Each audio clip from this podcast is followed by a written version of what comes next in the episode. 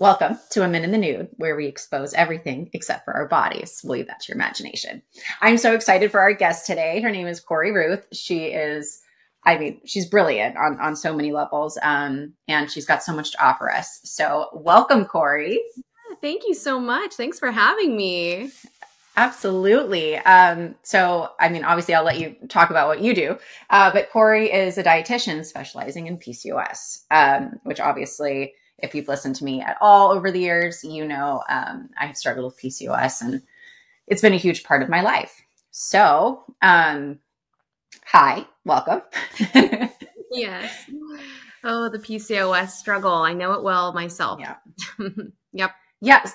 So um, I guess that's kind of where I want to start. Is um, did you did you get PC or find out that you had PCOS and then become a PCOS dietitian, or was it the other way around?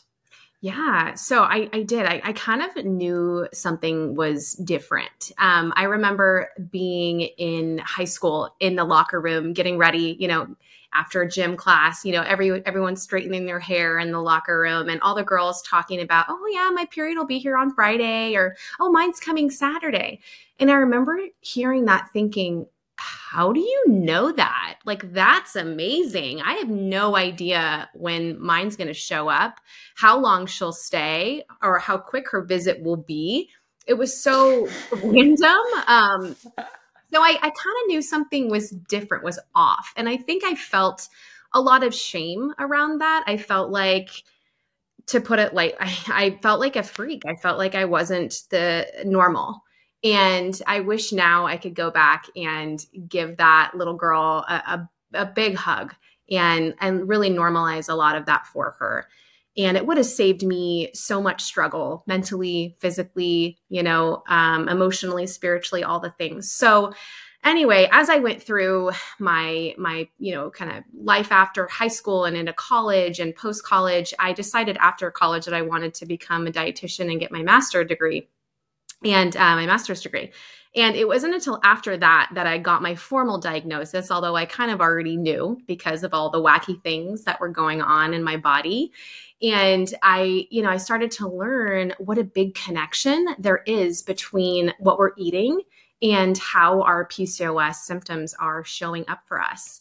So I when I opened the doors to my private practice, I thought, okay, the number one thing I'm not going to work in is PCOS because it's too complicated. It's too complex. There's too many moving parts. But then as I, you know, kind of went along, I thought, okay, here I am a registered dietitian with a, a Master of Science degree. I have PCOS too. I'm kind of the perfect person to step into this space. And so I did, and I, I fully embraced it, and I have never looked back. And I am so glad that I did. I love that. Um, and obviously, I'm I'm also sorry that you had to oh, deal with yes. that. Um, but I love that you um, that you decided to go into that field, that you decided to include PCOS. Um, there's a couple things that resonated with me um, when I was just even just scrolling through your Instagram, uh, just how real you are about you know um, what you're going through and what other people are going through, um, figuring out connections. Um, yes. And just overall, you you even said like you're annoyed that doctors don't refer people to dietitians; they kind of give their own advice. So when I I got my period when I was 10 and it's same yeah. with you where I was like I yeah, I I want that. I want that consistency. Right.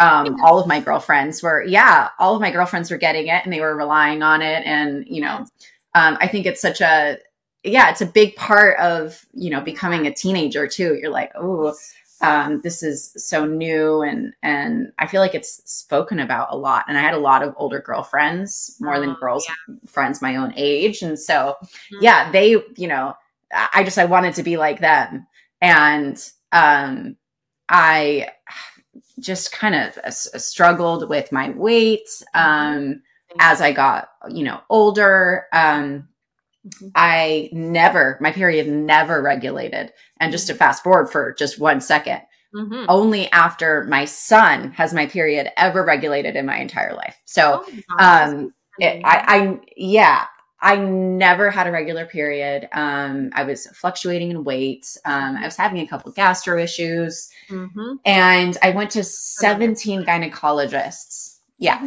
I went to 17, 17, and they all laughed at me. And and I got everything from like, um, you know, uh, it, you're young, it'll regulate. Mm-hmm. It, you know, you must be lying. I got seriously, I got told that I must be lying about what I'm eating because, oh, yeah, yeah, like you you don't you don't gain weight like that unless you're mm-hmm. you're eating badly. I mean, I got I got so many different things.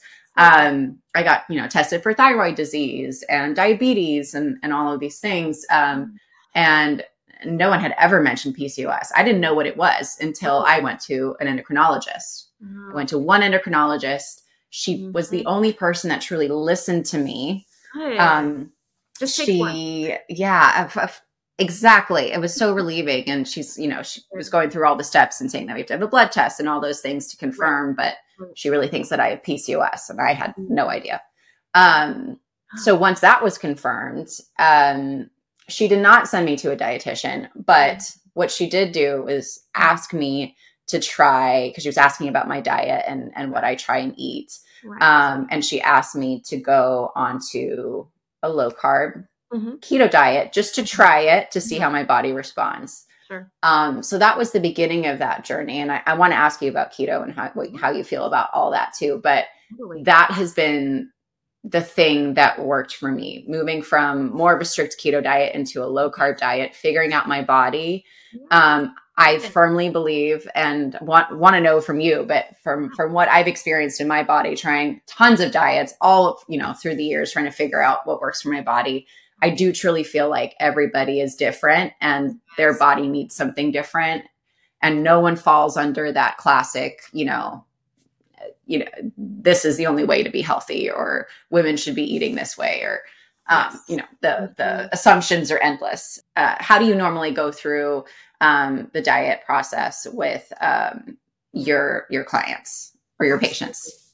Yeah, great question and big question, and we could have a whole separate podcast, a whole show on on this topic. But um, I just want to back up for a second too, and you know, you mentioned all of the doctors that you went to and all of the advice that you got. Um, I really feel like women women in general can be so gaslit in particular medical settings. And I feel like women with PCOS or women that are dealing maybe with you know um, severe endometriosis labeled as period pain or you know it goes back it goes back ages and ages to the concept of you know hysteria um, for women. And and we can be so gaslit in in a hospital medical setting. So um, anyone who's listening who that resonates with you're absolutely not alone and everything that you're feeling is is real and is valid if that's your you know your lived experience um, and you're entitled to that. So and also too you know in when you got your diagnosis pcos it it is such a it's we don't talk about it enough but it is actually the most common endocrine condition for women in the world and it's the leading cause of infertility. Um, so you know it, it's um, affects a lot more of us than we really think, and yet so many of us have never heard it. And when we get that diagnosis, I always tell clients, you know, sometimes it's oddly validating, right? Because it's like, okay, yeah. I have a name, I have a label to all of the all of the feelings and the symptoms that I've been experiencing. So um, it can be kind of comforting, but also confusing and frustrating and saddening and all of the emotions.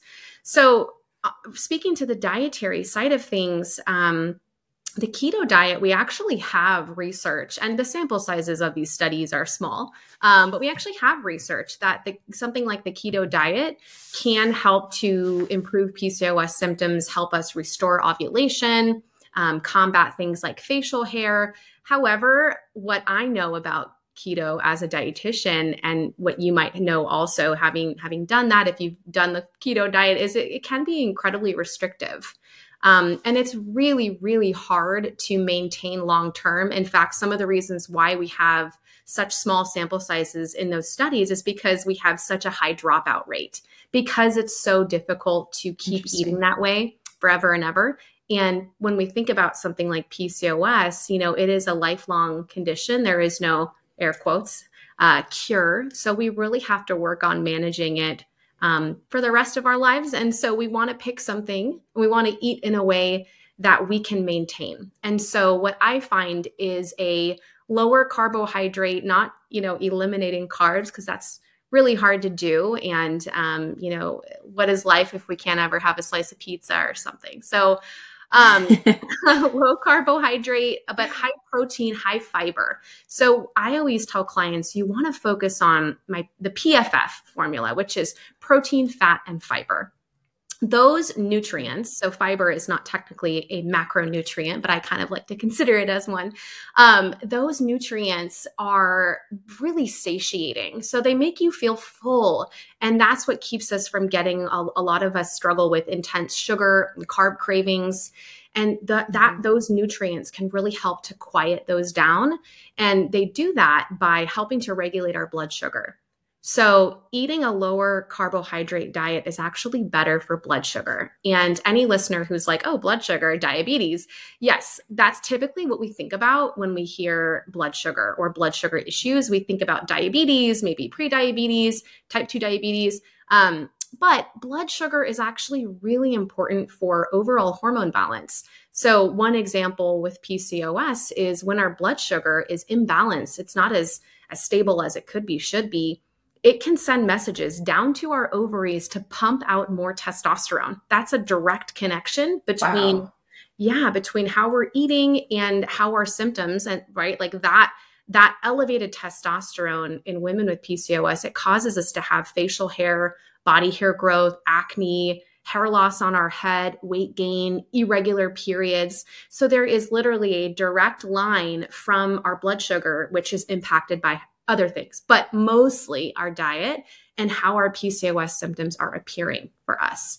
So I like to illuminate that for my clients because it helps them to um, I think it helps them to shift from, okay, just, you know, diet, weight loss changes. No, there's actually a real, real improvements that we can make, as you've seen with our PCOS just by changing how we're eating. And so more protein, more fiber. Americans typically get, I think, what is it, like 11 to 12 grams of fiber per day. I recommend 35.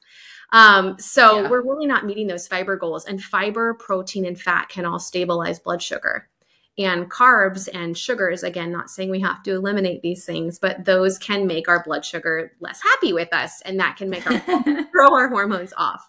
So um, that's typically the type of eating pattern that i like to teach women how to how to tackle and do it well right? Because any of us can go yeah. eliminate this or that but how long are we going to be able to do that?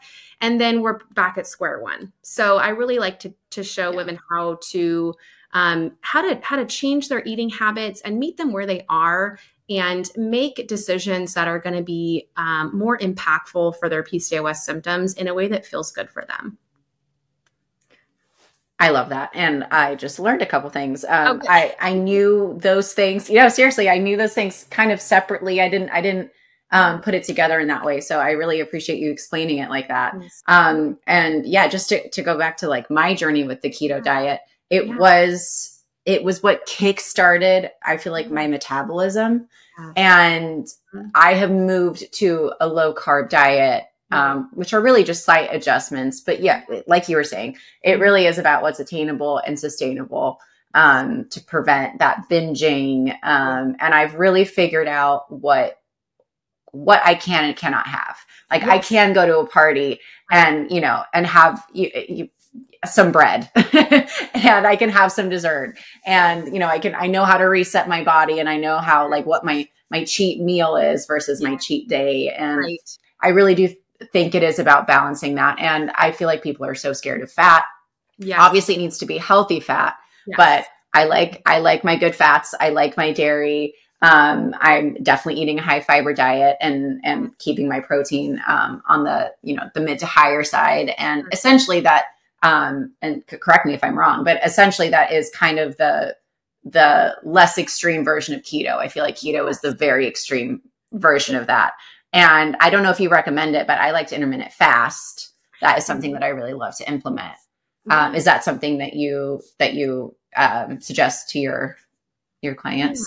You know, I, I actually just kind of um, teach women to to be mindful of just an every night overnight fast. So allowing the gut to kind of rest mm-hmm. and digest. So not trying to eat really really you know late at night and then skip breakfast the next day and go until afternoon before they eat something. I like regular meals and snacks but that overnight fast is so important. You know, i try to do you know 12 hours um, you know if, so if you have dinner at 7 p.m try to have your breakfast at 7 a.m give your body that time every day to air quotes fast but really just to make sure that you're allowing everything to kind of, um, like I said, rest and digest and make sure that when you get up in the morning, you're hungry because that's a good sign. We want to be hungry when we wake up. It, it's a good sign when it comes to our cortisol and our metabolism. And we really want to, you know, if you think about the word breakfast, we're literally breaking a fast the first thing we want to put into our body should be something that's stabilizing for blood sugar because that's going to give us energy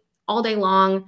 That's going to make sure um, you know, we're not having those cravings and we're getting hungry a couple hours later. We want to get that protein, that fat, and that fiber in first thing when we wake up. We're not not first thing when we wake up, yeah. but you know, within a time when we wake up. Not like you get out of bed and then you literally jump to the fridge. Although some mornings might be like that, you know. Uh, but yeah, it you want to happen. Yeah, yeah, yeah. That's typically how I work with clients. I love that. Um, and then the other thing that you mentioned that I thought was one of the things that I, I learned from your past, what you just said, um, was the fact that you said that low blood sugar is in a way connected to your ovulation and and your ovaries. And mm-hmm. so when I was trying to get pregnant, mm-hmm. I had kind of I, I, was in the mindset that you know, okay, I have PCOS. It's right. I, am just I'm I'm gonna go into it with the fact that I, I it'll probably take me you know yeah. over a year to try and, mm-hmm. and get pregnant. To maybe I, I might need um, help, you know, yeah, I, I didn't want to stress myself out too bad. I was like, this is, this is going to be a journey. Let me get ready for it.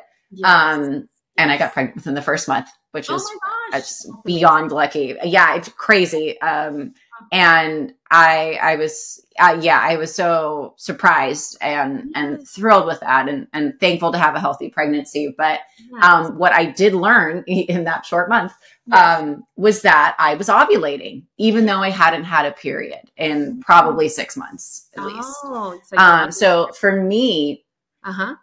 Yeah, for me, I at, at, that time I was having like maybe three periods a year, maybe. Mm, okay. And I would obviously never know when it was coming. Right. It would just be, you know, surprise yep. Mother Nature. Um, Probably. And so what? right. Of course. Yeah. Always, always, you know, terrible timing. Always. Uh-huh. right. Um, and so my my endocrinologist had kind of like prepped me too for the fact that you know I hadn't spoken to her as far as I'm going to try and have a baby. Right. Um, but when we had had conversations about about fertility, she was mentioning the fact that obviously ovulation is you know a little important yeah. um, but that if i'm not ovulating if i'm not ovulating there are things that i can take to kind of um, to try and hopefully force ovulation so i had all of that in my head and then i was shocked yeah. to find that i was actually ovulating even without a period um, and so yeah i, I just um, i crazy that blood sugar is connected to to your yes. ovulation and of course it makes sense and i mean i'm sure as as you know, your gut is so important to everything in your body. If you know, right. if, you know your gut's not right, it can mess with all sorts of things in your body. Yeah. Um, mm-hmm. One thing I actually haven't uh, talked about yet anywhere, so mm-hmm. surprise, yeah. um, is the on. fact that I, yeah, laid out there. Um, women in the nude, you know, um, is the fact that I, I found out I had epilepsy at 15. Oh um, and yeah. And, you know, because I didn't have a regular period, we didn't realize until now that it's, it's, it's um, connected to my menstrual cycle.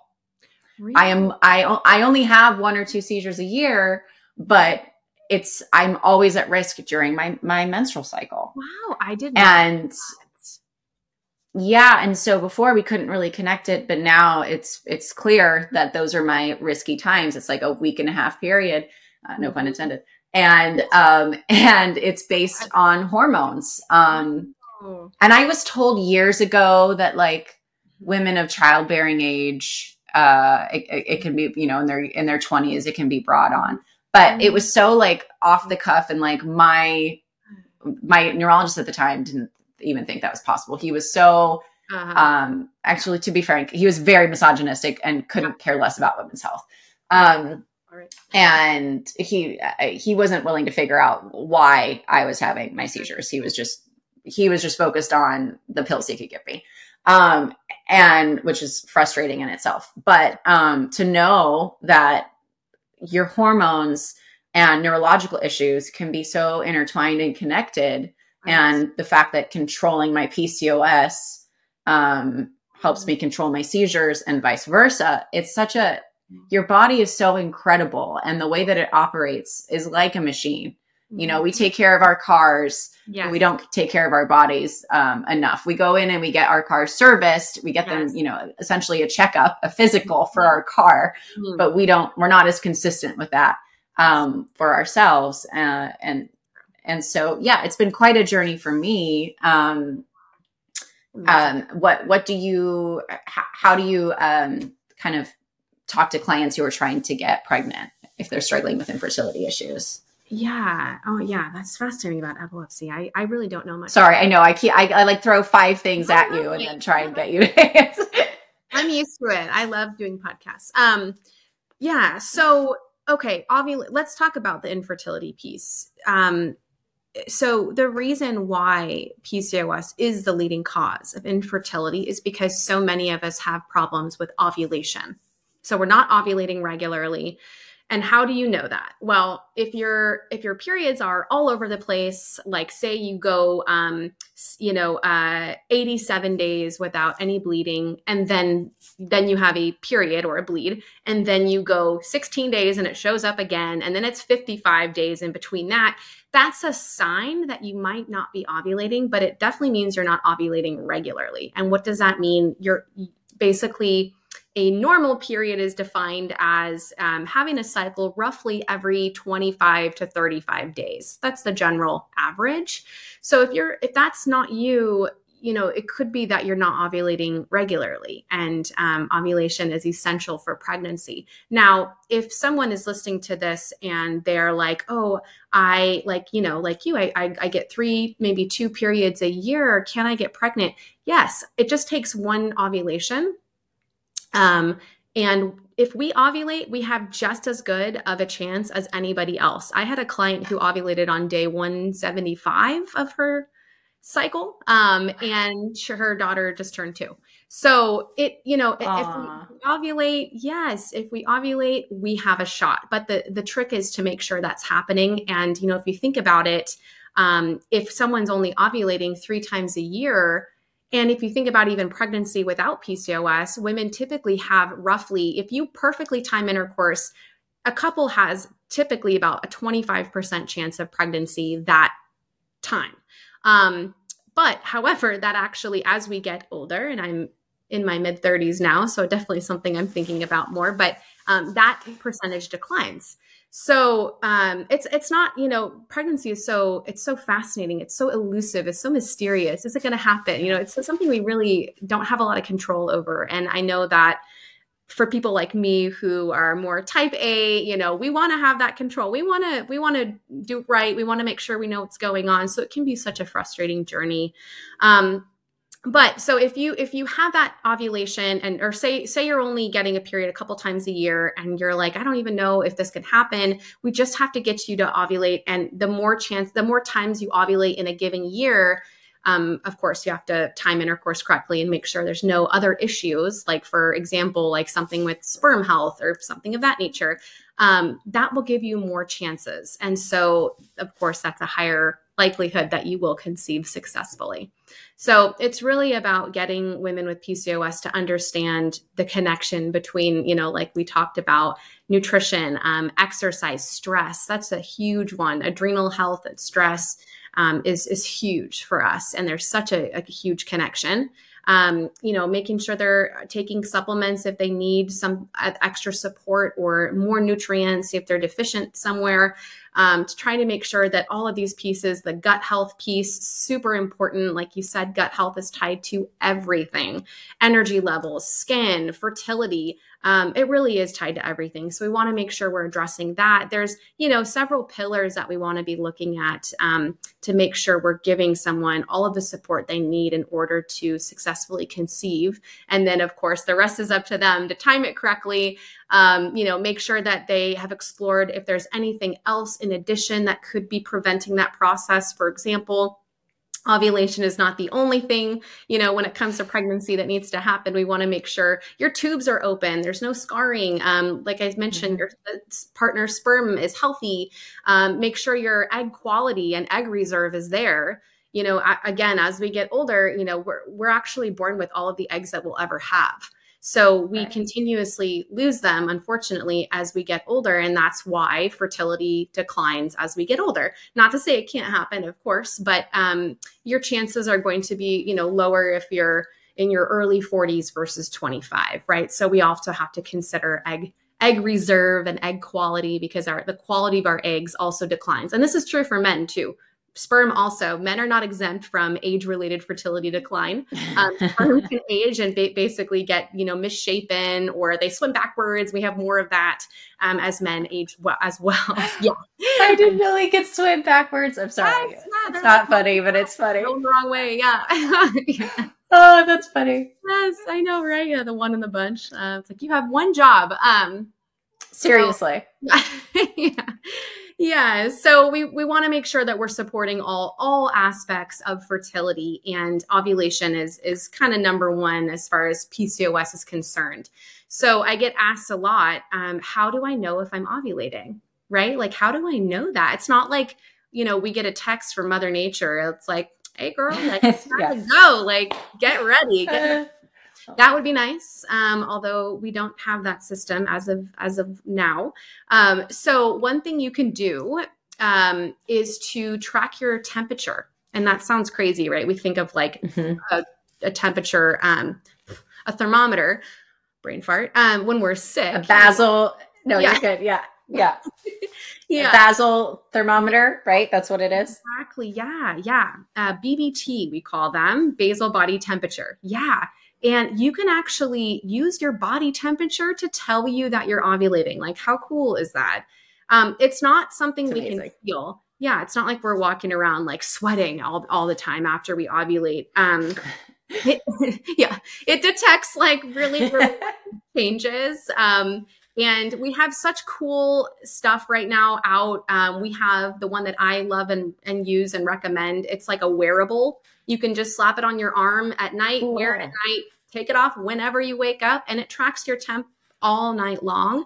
And it gives you an average and once your temperature rises and it stays high, you know that ovulation has been confirmed. And there's all different kinds of apps. This is very different than a period tracking app, by the way, y'all. If you're like, I have that, um, this is a, a, more kind of um, intricate system, but it is the coolest thing because not only can we confirm that we ovulated, like, yes, I, my body's doing its thing, it's on track. But we can also troubleshoot if there are problems, right? If we ovulate, right. if we're trying to get pregnant, um, we really want to make sure we have a healthy, long, what we call luteal phase, which is the time from ovulation to the time when you would get a period. And the reason why is because that's when progesterone wants to stay high and progesterone maintains a pregnancy. So if we if that phase is too short, we're not producing enough progesterone and we can't get pregnant with that we need that progesterone. So by tracking your your basal body temperature, we can see, oh, your luteal phase is actually only nine days. Like, and there it's fixable. There are things mm. we can mm. do to lengthen it, but that's something that you would never know if you weren't tracking your your temperature and you you didn't know about ovulation and confirming that. So even if fertility is like yeah the last thing on your mind i always tell you know my clients um, and and my followers that you should track you should track ovulation anyway because it's such a great indication right. um, indicator of our health and um, hormone health you know and fertility again even if you don't want babies right now or you don't ever or whatever wherever you are just having that understanding of your hormones um, you know and, and, making sure they're healthy and your cycle is healthy is just so important i mean it's literally your period has been called the fifth vital sign for women um, you know really right. showing us where we are health wise and is there anything we can do to optimize that and get it in a better place so i love that um, i love that system to to help teach women, you know, how do I know if this is happening for me or not? Is there even a chance of pregnancy? Right. Where am I? Yeah. Mm-hmm. I yeah. So for for me, what the way I was tracking it was the ovulation pee sticks and yes. that thermometer. Yeah. Um, so I was doing both, um, and I had only heard about that when I was trying to get pregnant. I, mm-hmm. I hadn't heard about it before, and I thought that was so cool.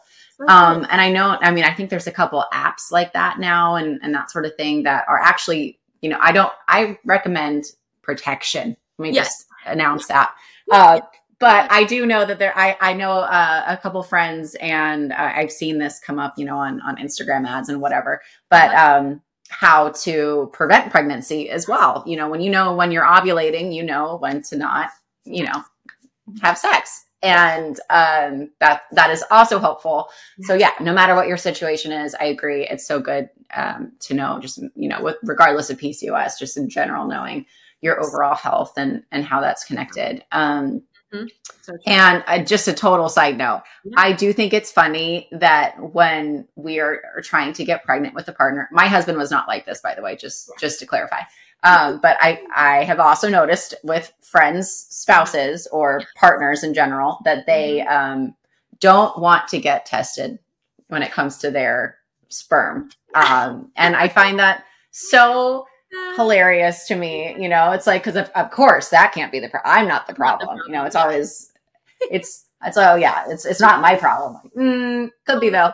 Um, so I think and and in that way too, it's also good for men to understand their health. Um, yes. and you know, it, it plays a huge part into their own hormones and, and what makes their body work. Um, so I, I would say if there's if there's men listening to this or if there are women that are trying to get pregnant, encourage your mm-hmm. significant other to go in and yes. and see and make sure that all of their levels are great. Um, yes, so yeah, and it, it is it's it's so crazy that you know there are people that have one night stands and have a baby, considering how many stars have to align to get pregnant, which I think is it's the most frustrating thing and i, I can't even uh, imagine you know i'm I, I, didn't struggle with infertility but again i have lots of friends that had to you know go through almost two years of trying to get pregnant with help and and you're like how does that happen where you just you, you know like I, it's in, it's insane to me. Um so true. but it is it,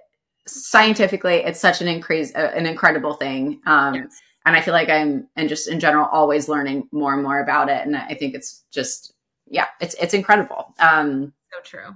Mm-hmm. And um, I'm. What do you do? You see men as well? Like, do, do you have men come into your office, or is it just women? I don't. I I just work with within the PCOS population. So yeah.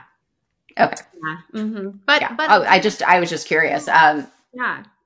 I, when I used to do one-on-one stuff, um, a lot of times partners would come in and you know listen in on a session, and I love that. I mm-hmm. think that's so cool. And yeah, going back to the piece talking about how you know some men want to just not get their sperm tested, everything's fine.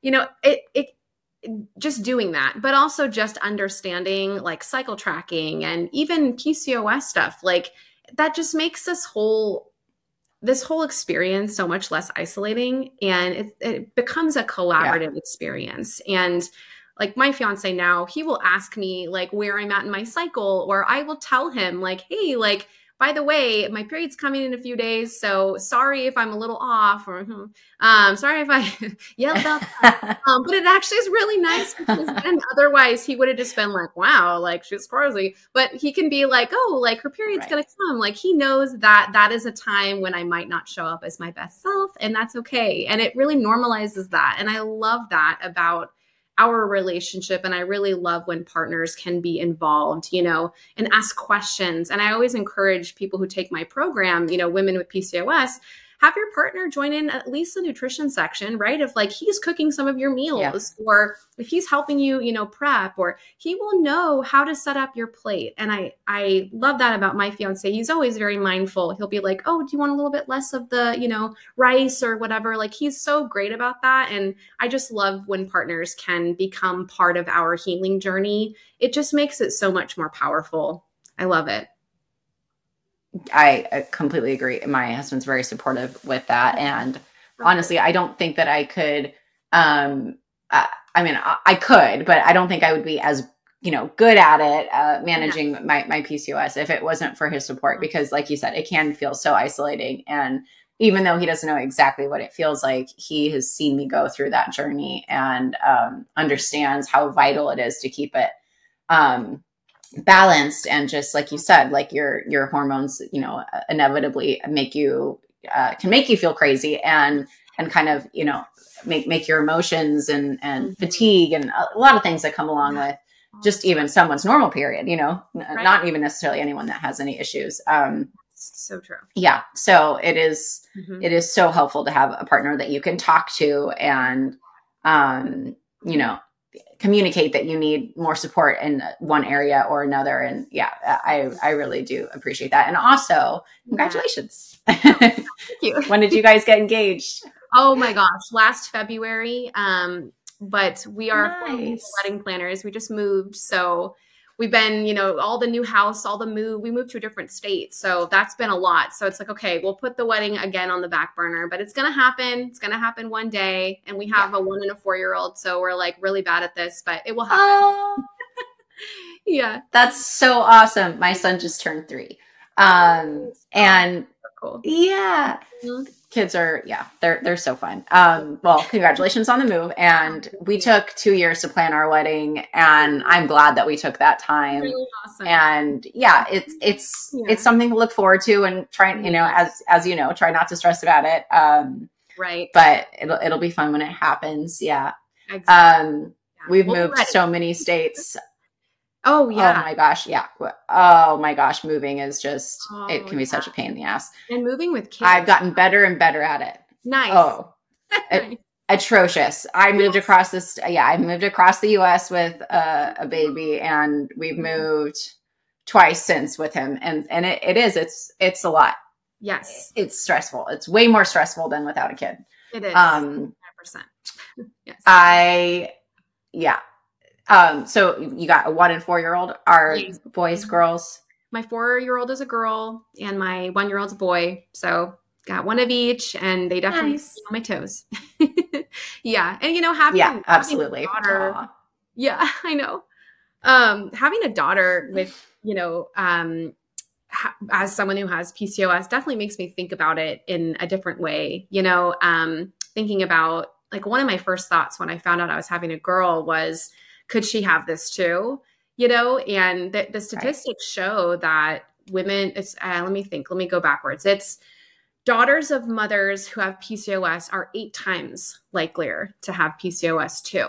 So it's definitely wow. something that I, I think about. And I get asked a lot by women who have PCOS who say, Can I prevent my daughter from getting this? And the answer is no. Right. However, on the flip side, right think about how amazing it could be to arm yourself with all of the knowledge and the tools that you can so that your daughter never has to struggle through anything the way that you did.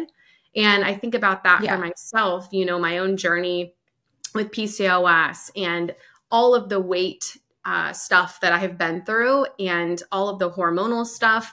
I think about how lucky I am to work in this space so that potentially, even if she does end up having PCOS, I can teach her everything I know.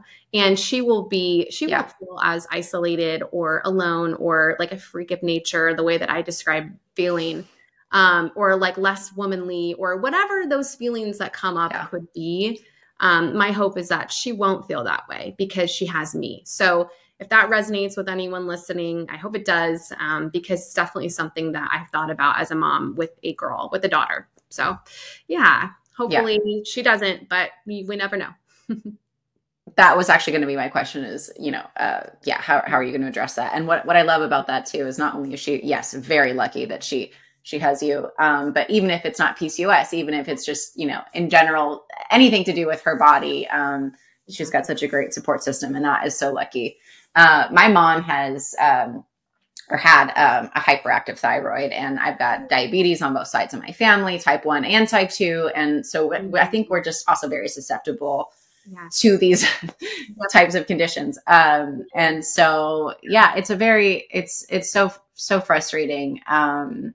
But like you actually had said before, you know, it's almost validating to know what it is. Like I was so relieved when I found out that there was a name for it because uh, you know you do you feel like you're going crazy and no one's listening to you and you don't know what's going on with your body mm-hmm. um, and so when i finally got that i was so relieved and yes if if you know your daughter has it or for, for those listeners out there who think that maybe mm-hmm. their daughters have pcos or something similar right. um.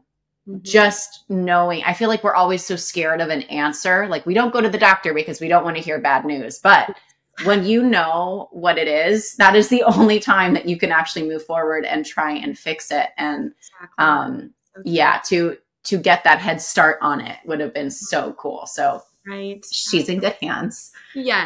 Um, yeah. and and then also too, like uh, you know, having a boy, what, what whatever he ends up doing later in life, like um, I just I, I'm like so dedicated on teaching him how to support other people, you know, men, women, people in general, um, mm-hmm.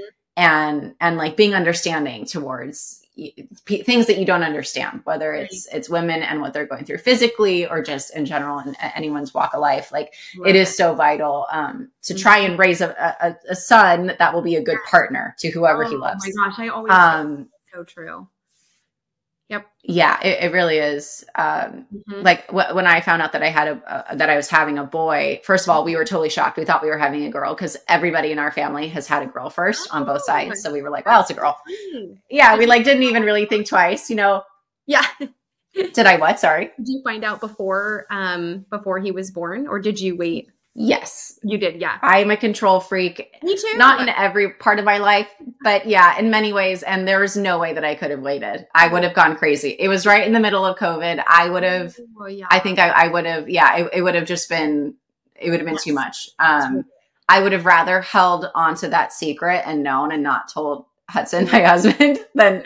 than, than not find out. Like I, I like had to find out. Yeah. Um, but yeah, we were we were surprised when we were having him, and a couple of things like went through my mind. Um, just the importance of of raising, uh, you know, a, yeah. a, a, kid properly, and no, matter what. But also mm-hmm. to yeah, how you raise a boy in this day and age, um, and you know the things that we are lucky to be more aware of, mm-hmm. um, and things that are just more more acceptable to be talked about. And um but i also was kind of like i did I, this is sad. And obviously if we had a girl i would i would love that girl you know beyond. But i was almost relieved that we were having a boy because i feel like the, there are so many struggles that women go through and so many things that you have to teach and talk about with your girls when they're when they're little and up into becoming an adult that um, that I feel like can just be so overwhelming. It's so mm-hmm. important and it, and it's so um, vital to teach them those things. But man, um, is it a lot? Um, yep. And you having yeah one of each, um, mm-hmm. you you absolutely know what that's mm-hmm. like. Um, is it intimidating, or do you feel like you're you know I know they're still so little, but um, or you know are you and your your uh, fiance? have you talked about it? Are you up for that journey? know, I know. It's so yeah, it's so true. I did feel that same relief when I found out I was having Cameron, my boy.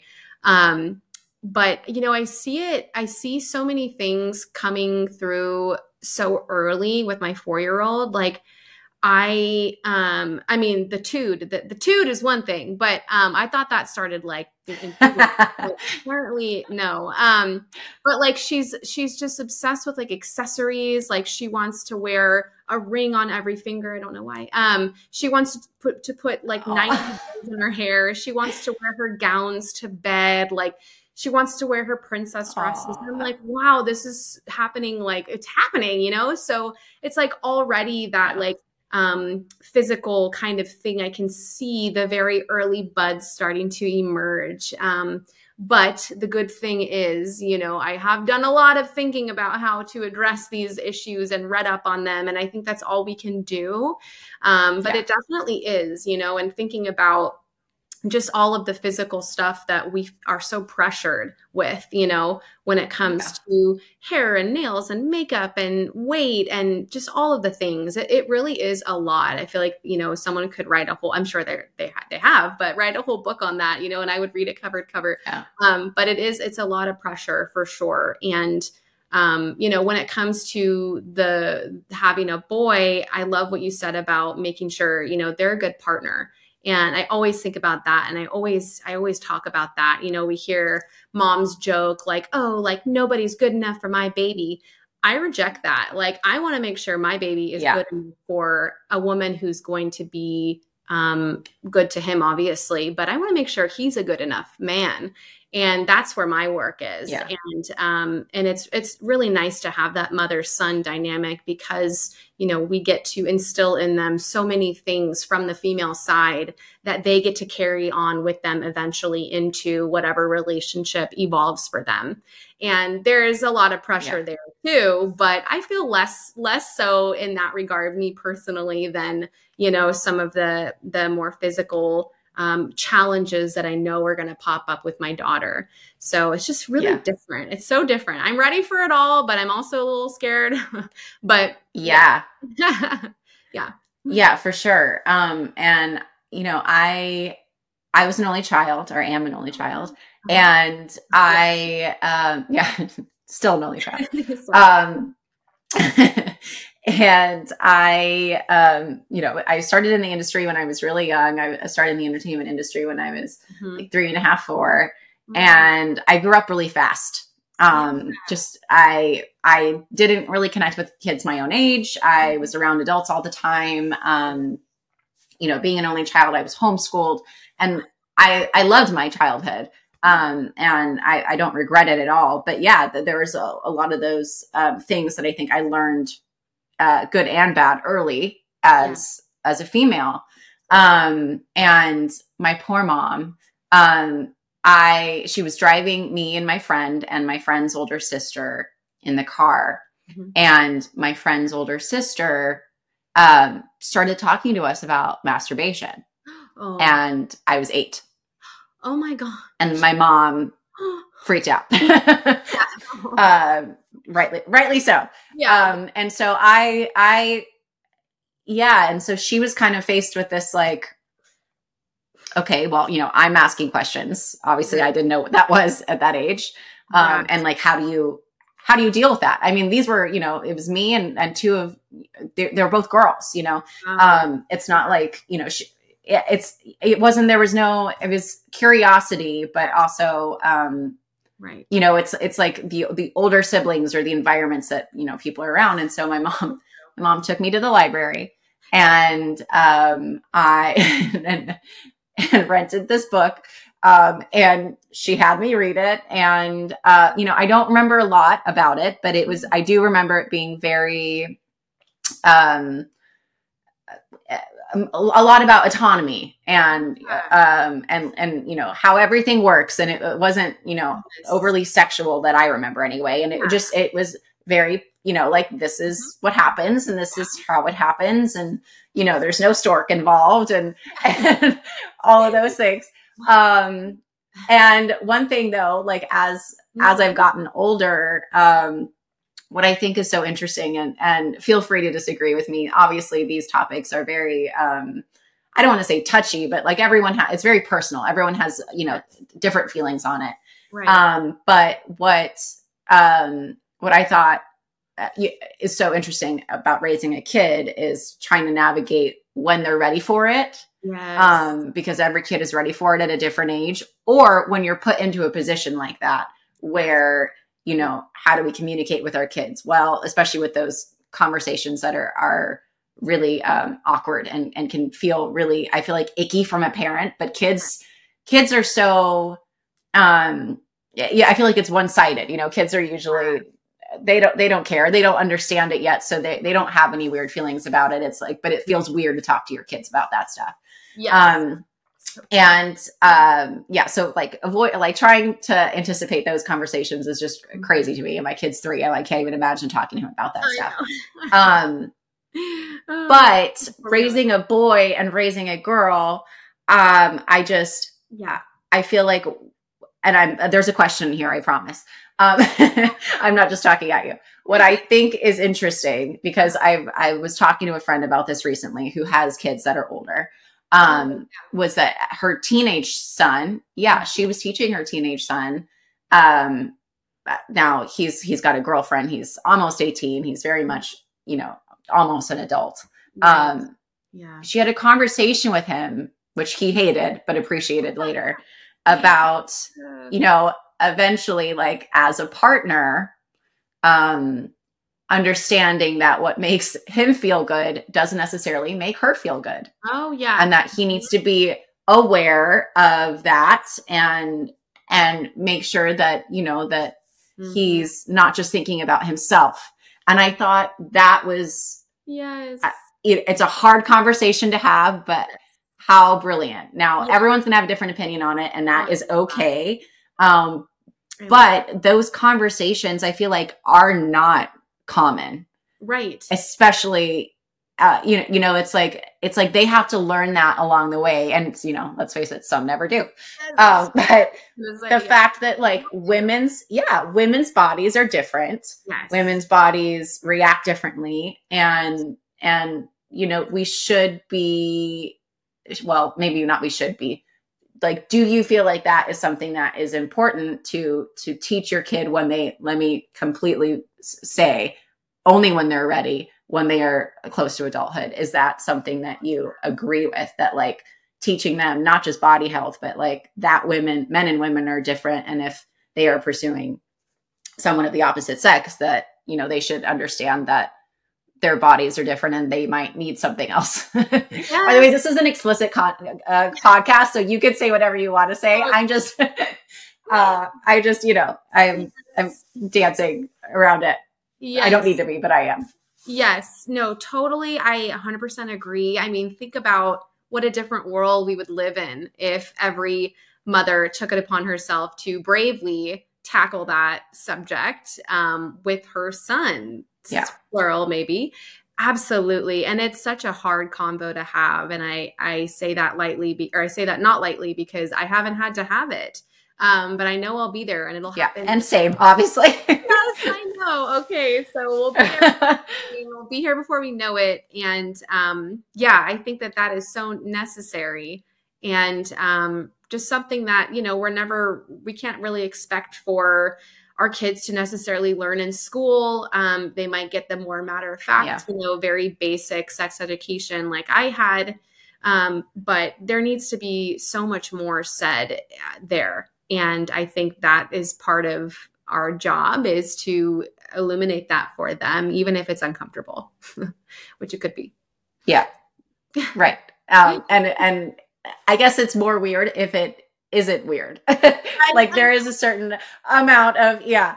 Um, but but yeah, I thought that was so so interesting, and it, it just made me think a lot about how mm-hmm. you know mm-hmm. eventually when Hendrix gets to that age, what that's going to be like, and and I do feel like having you know there is such a balance between being your kid's best friend but also still being their parent and yeah. and those lines and mm-hmm. and i think ultimately too just like you know, do you want them to learn from other people or for, from social media, you know, their peers, or do you want them to hear it from you first? Mm. Um, and I and I think that you know those are all just and and again, like my mom witnessed, uh, sometimes you can't get to it fast enough.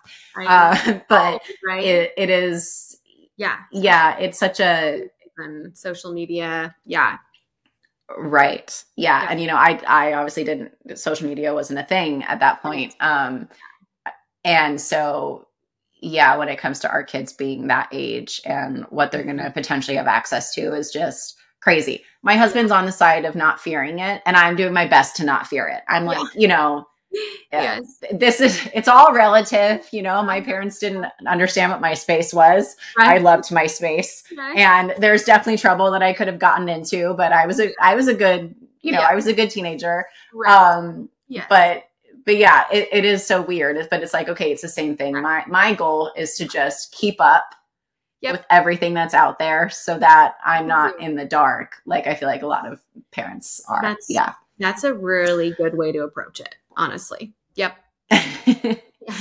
Um, okay, so getting back to what you do, um, what made you want to start the Imperfect PCOS podcast? Which, by the way, to all of our listeners, I will be linking everything from Cory. Oh, she has so much going on, and I love it.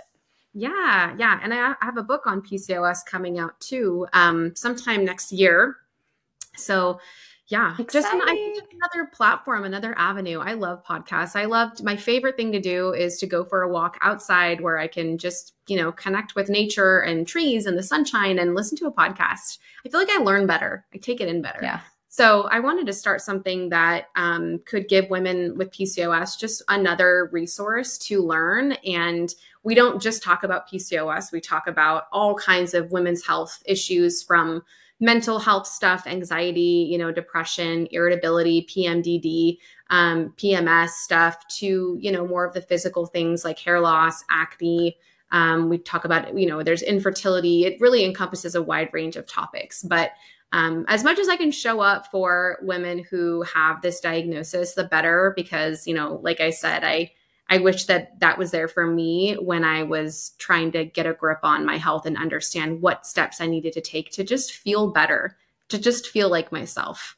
Um, and um, yeah, so so that's why what drove me to make it. Um, but um, I hope it's helpful. It's new, you know, so step it's definitely a learning process. But um, the the farther I go along with it, I hope that I can beef it up and get more you know guests and um, and just make it a really great uh, resource yeah yeah absolutely and yes same uh, you know new podcasts same boat mm-hmm. it, it is um it's a learning process but yes. what i do know is that um you know building a community for for women to mm-hmm. um understand themselves, uh, know that they're not alone, um, yes. you know, grow and and just figure themselves out is so important. So uh, thank you for for putting that um, out there in the world because what I also know about PCOS is that even though more and more women are finding out about it, mm-hmm. it's still very convoluted. Yes. Um, and we need people like you who um, are experts in the field, you know, to, to be out there and and, and um, be showing up on social media and podcasts and books um, instead of you know mm-hmm. because of women's healthcare like trying to find trying to find doctors that will listen to them trying to find dietitians that will listen to them yes. that is so much harder than being like okay here's a community of women all trying to do the same thing with right. real information and you know and this is how and this is how we all get better together um so true so definitely thank you for that uh, yeah. what's your book called yeah, I don't know yet. I'm, uh, we've only gotten like two chapters down. So, um, okay. yeah, definitely working on that. But I think it's going to be something That's awesome. Spinning it into a positive. Like I always like to say, like PCOS is actually a superpower for me because if I didn't have this diagnosis, I never would have paid attention to my health in the way that I do. I never would have um, yeah. took it upon myself to understand my hormones and how they impact not just PCOS things, but um, my energy levels, my mood, um, you know, how my period shows up for me and like what I experience around that, my diet. Um, there's so many things that PCOS has given to me as much as it's taken away. So I think I want to just kind of spin it in a more positive light because it is, you know, we talk about it obviously so negatively a lot, but um, if you know i'm yeah. an optimist so i want to point out the silver linings to the fact that we can use this info to to really uh, leverage our health. So something around those lines i'm not 100% sure but it's such a it's a such a fun process. I love to write um, and it's a nice excuse to do that so yeah. That's awesome. Well, I'm excited for it. Um, I wrote a cookbook, which is very different, but man, it was so fun, but it yeah. was it's a lot of work. Um, and you know, it's obviously there's a lot of recipes in there, but there was also a lot of personal writing and stuff that I put into it. And I loved it. But um, it's not even that I underestimated the work, but yeah. being in it, sitting in it, doing it, um, yeah, it's it's really intense. But it, it really is um putting a book out there, no matter what it is, it, it really does feel good. And um it does really feel like a like a major accomplishment. So yeah, um, I will be ready and waiting for that. Yes, thank you so much. yeah, they'll they'll be yeah recipes and um, I love to cook too. I do a lot of recipe development. So they'll be like low carb, high protein, you know, high fiber, but actually yummy um, recipes because that's so it'll be a guidebook for me yeah, totally. Yeah, totally. So hopefully, yeah, hopefully it's helpful. That actually is something that I, I wanted to mention because okay, so um, for our our listeners, the women's dietitian is your Instagram handle, and I did see that you have so many recipes on there, and it made me so excited. Um, like your enchilada, your chicken enchilada soup. I was like, I'm here for that. Um, good. It really is yes so i i thoroughly appreciate that and i know people that follow you do too because i think that is you know obviously that is your job you're you're a dietitian but yeah. i feel like that is one of the hardest things about pcos is trying to figure out what what the hell to eat you know totally. um percent and yep. so i guess that kind of brings me to my next question which yeah. is yes everybody is different but what does what does your day look like you know um as far mm-hmm. as when you get up in the morning, you know, your routine, your do, uh, yeah, you, you tell me.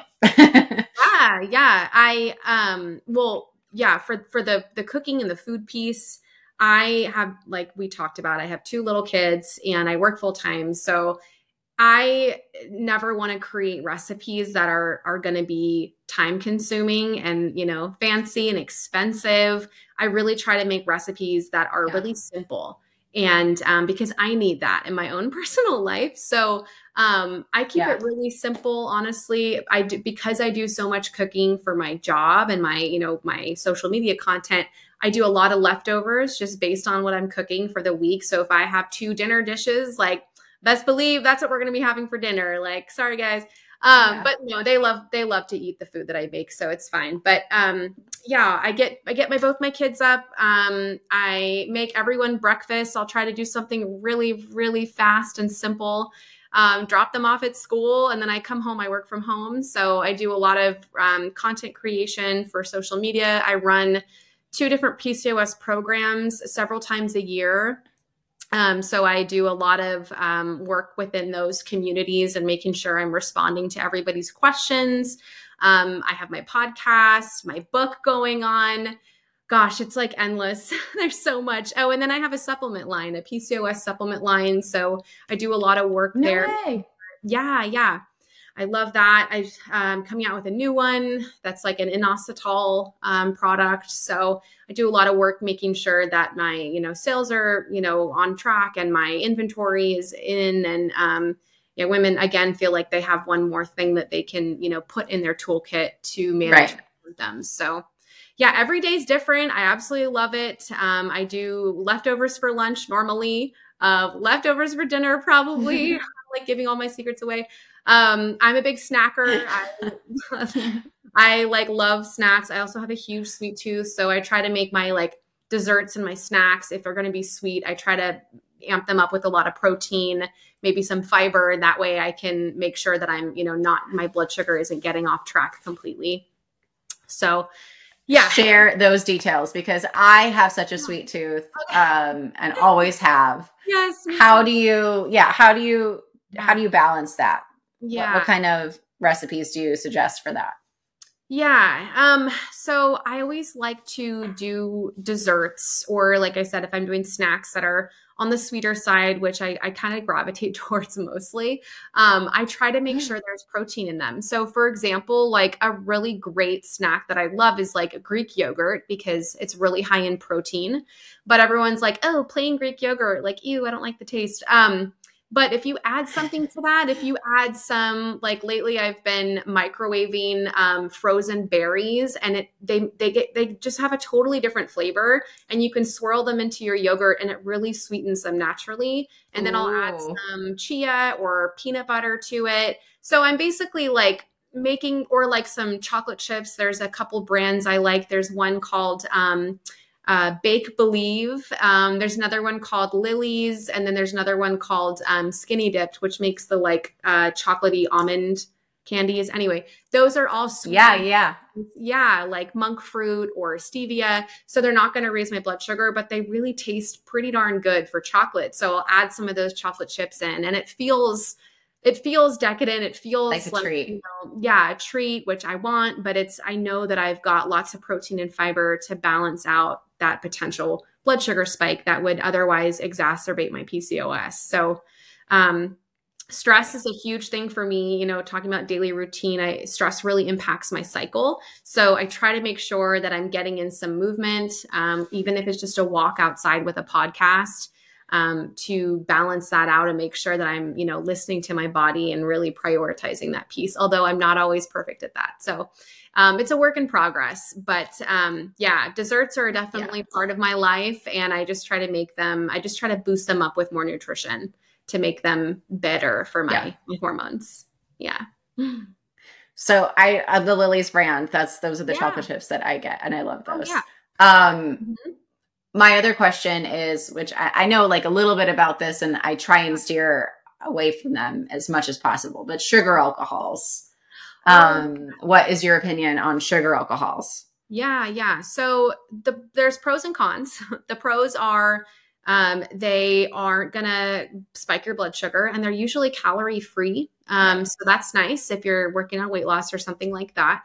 Um, but in large quantities, they can cause some GI discomfort for a lot of us. And I am somebody who is really sensitive to them. If I eat or drink a beverage that has a bunch of like erythritol in it, oh my gosh, I am paying for it. But yeah. some people are like, it's in ice creams. A lot of uh, low sugar, right. sugar free ice creams use sugar alcohols and a ton of them.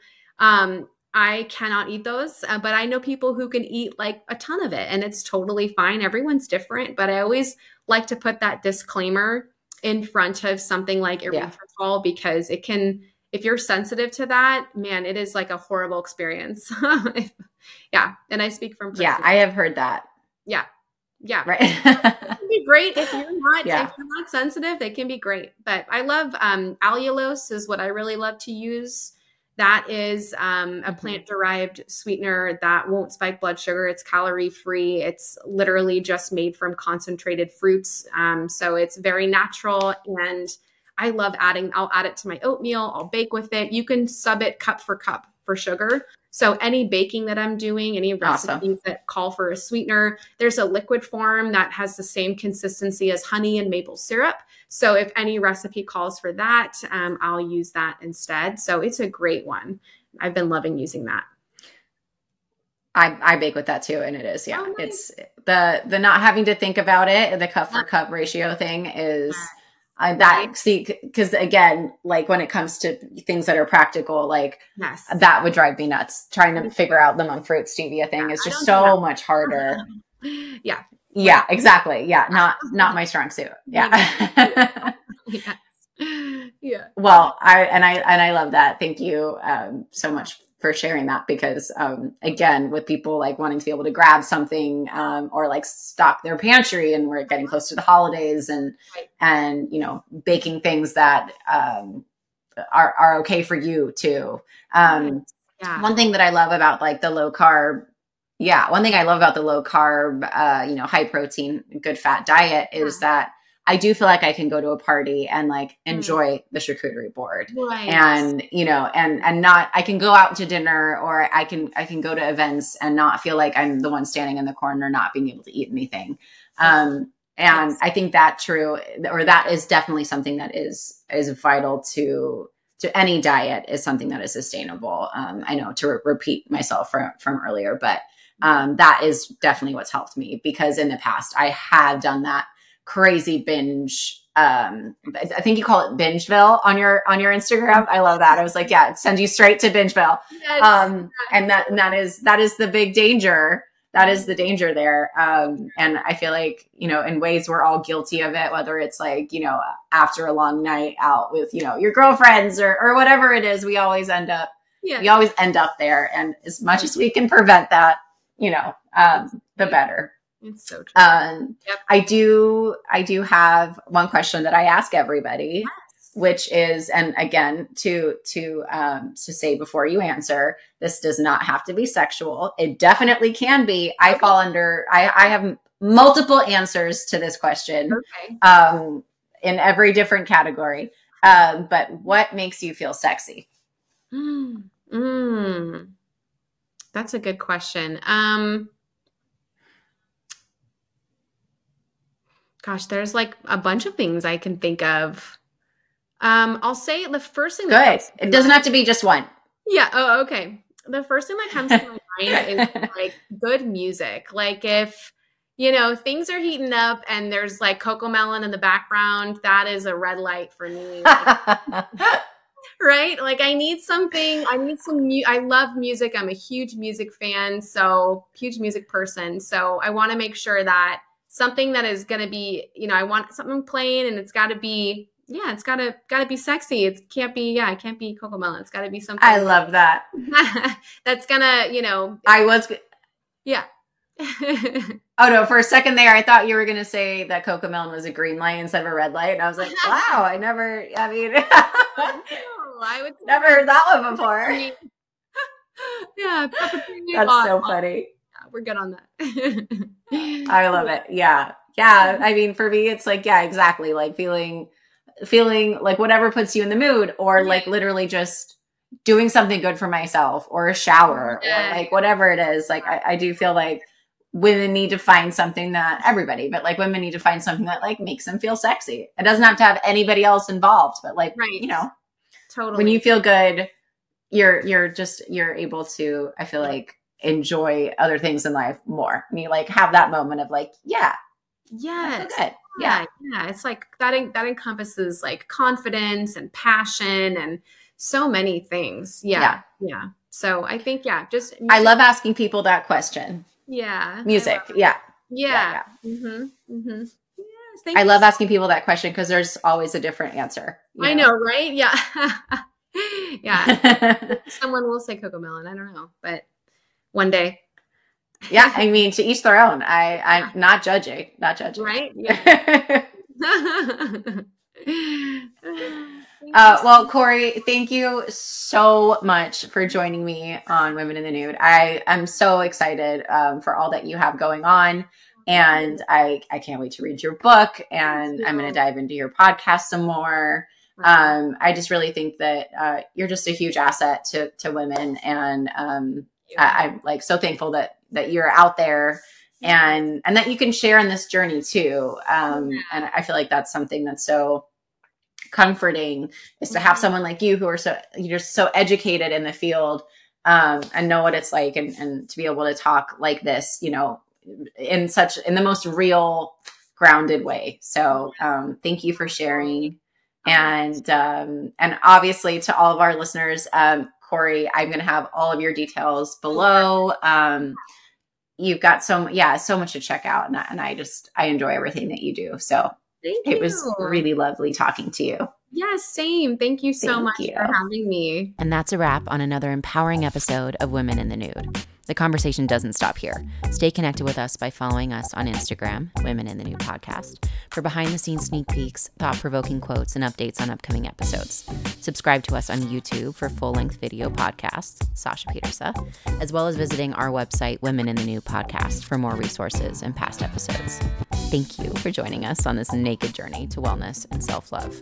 Remember, vulnerability is strength, and by sharing our stories, we empower each other. Special thanks to my amazing producer, Hudson Sheaffer, aka my hot husband, for making this podcast possible.